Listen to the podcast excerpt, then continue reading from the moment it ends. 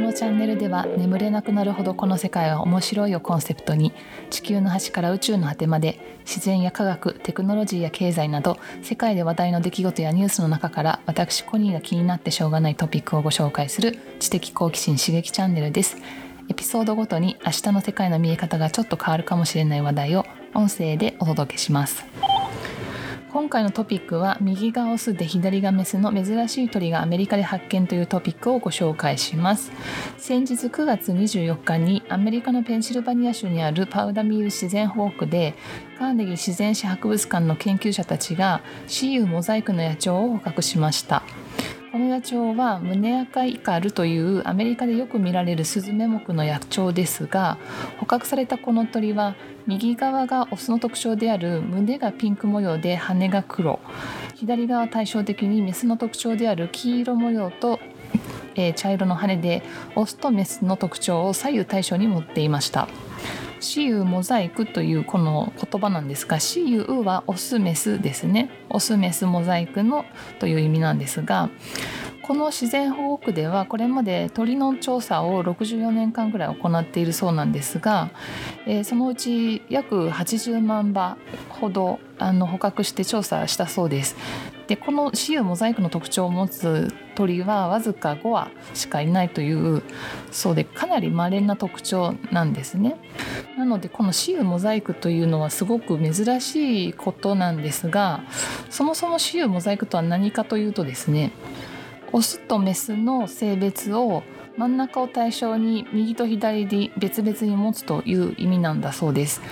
似た意味で雌雄同体という言葉もあるんですがこれも同じように一つの体にオスとメスの2つの性を持つんですがあの自然発生的に起こる雌雄モザイクとは違いこの雌雄同体はもう生き物としてありカタツムリとかミミズなんかがそうです。あとアメフラシあのムニョムニョした海の生き物ですね。はこの雌雄同体両方の性を持つ生き物なんだそうです。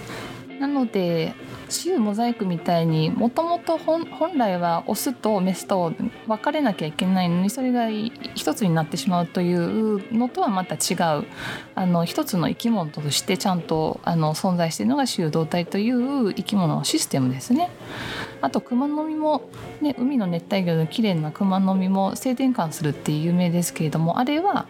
オスだったのがメスになるっていうまたこれも違うあの性別の仕組みで生き物としてあるものです。なのでこのシールモザイクというのは突然発生する現象なんですけれども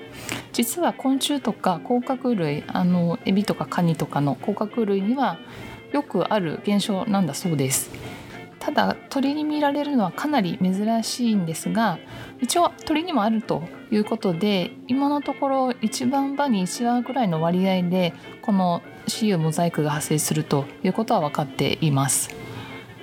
実は面白いのがですねこの雌雄モザイクは哺乳類には発生しないんですよ。なぜかというと哺乳類は性別を決定する要因がホルモンなんですよ。ただ鳥から下の生物例えば魚類とかさっきの昆虫だったりっていうのは性別を性別を決定する要因が細胞レベルで決まるんだそうです。ちなみにこの CU モザイクというのはあの別に染色体の異常だったりとかっていうことではなくちゃんとして一個の個体として正常な細胞で構成された生き物なんです。で実は鳥類にもこの雌雄モザイクがあるって分かったのが意外と最近のことで2010年のあのエジンバラ大学で行われたその雌雄モザイクのニワトリ研究で分かったことです。それまであのこの鳥に起こるこの現象は実は染色体の異常じゃないかって思われてたみたいなんですよね。ですがこのニワトリの研究で、まあ、個体を細かく調べたところによると雌雄モザイクでも正常な細胞で構成されていたそうなのであの特に異常とかではなくそういう細胞レベルで性別が決まるからこういう仕組みが突然発生するんだということが分かったんだそうです。そこが哺乳類と鳥類の大きな違いとして大きな発見として注目されたんですけれども2003年にもですね中央カリフォルニア大学が行ったニワトリの調査でニワトリのあの受精した肺にあのたくさんのホルモンを投与することで性別を変えることができるのかという研究を行ったそうなんですよ。それによるとやっぱりあのたくさん投与してもそのホルモン投与をやめるとニワトリの性は元の性に戻ってしまうっていうところがあるそうでそこがね哺乳類と全然全く違うということでもあの分かっています。でもまだ研究はそんなところで正直なところこの鳥に発生する雌雄モザイクというのがどういう経緯でできるのかっていうのが本当のところまだ謎に包まれているそうです。今のところこの雌雄モザイクの鳥が発生する原因については言われているのがあのーオスとメスの染色体まあ鳥の場合は Z と W らしいんですけどね。あの哺乳類は X と Y ですけれどもこの Z と W のあのオスとメスの染色体の核を2つ持った卵子ができてそこに2つの精子が受精してできるんではないかと今のところ言われています。ちなみに今回発見されたこのシウモザイクの鳥さんですがあの繁殖は可能なのかと話題になっていましたけれどもこの自然保護区の鳥類研究者の方によると、まあ、左半分のメスの方は卵巣もちゃんとあって機能しているあの正常なのであのオスと交尾さえすれば繁殖は可能と言っていました。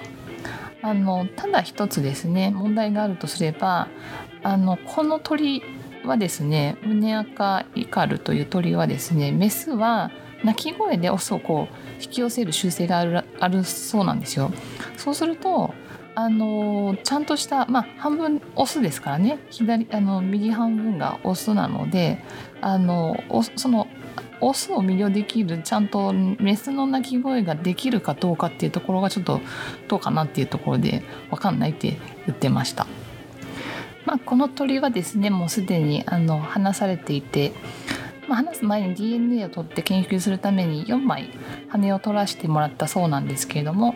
その後ね一緒にパチって写真を撮ってあの TikTok 用のビデオも撮ってお空に返してあげたんだそうです。その写真はねこの自然保護区の Facebook のページに上がってますよ。是非見てみてください。あ説明欄に入れておきますね。